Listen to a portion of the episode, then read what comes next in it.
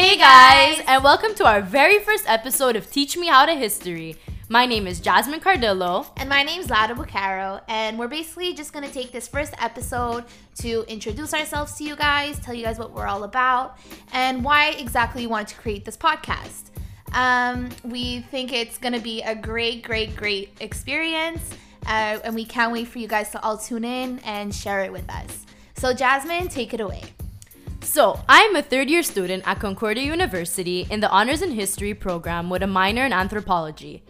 My focus is mainly on oral history and public history because I believe it is very important to learn about specific individual struggles as well as triumphs and relate them or even contrast them to greater historical events.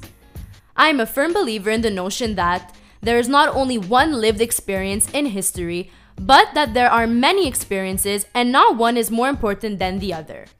My goal is to be a history professor because I want to get people to love history the way that we do and to show that when you learn history, there's not only one one definitive um, experience or truth to to these histories, but that there is space for opinions, shared experiences, discussion, and when I tell people that I'm studying history, you know, I often get that reaction of, "Oh my god, you're studying history.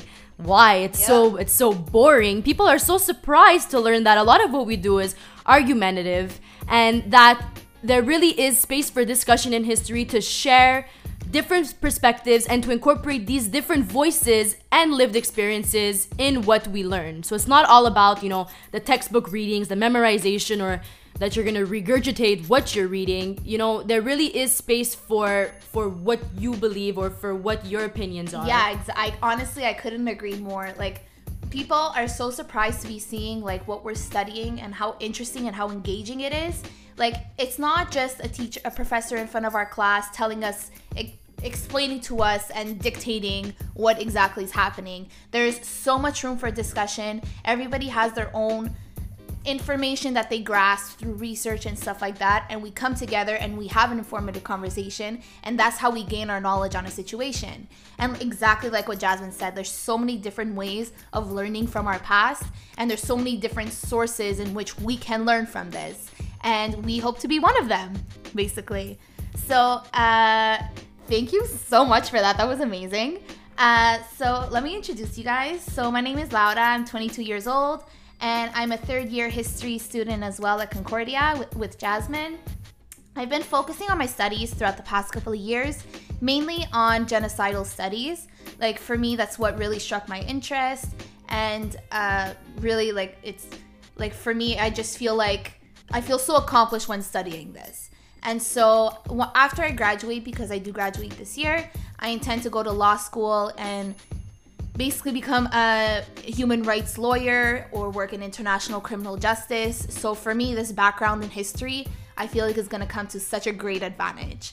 And not only for me personally because I intend on going in, going to law school and becoming a lawyer, but I just see it as history being such an important background for anybody, regardless of the program that you're in, regardless what you're working in and studying in. I don't know if any of you guys realize this, but the first class that students take on regardless of the topic. It could be math, science, philosophy, anything. The first class is always the history of the topic. I also believe that you genuinely cannot understand your present and what's going on around the world without knowing your past. And so I'm just going to refer this to another quote that I absolutely love regarding the topic of history. And I find it just such an important quote in general. So it's from uh, 18th century philosopher George Santayana. And he says, Those who do not remember the past are condemned to repeat it.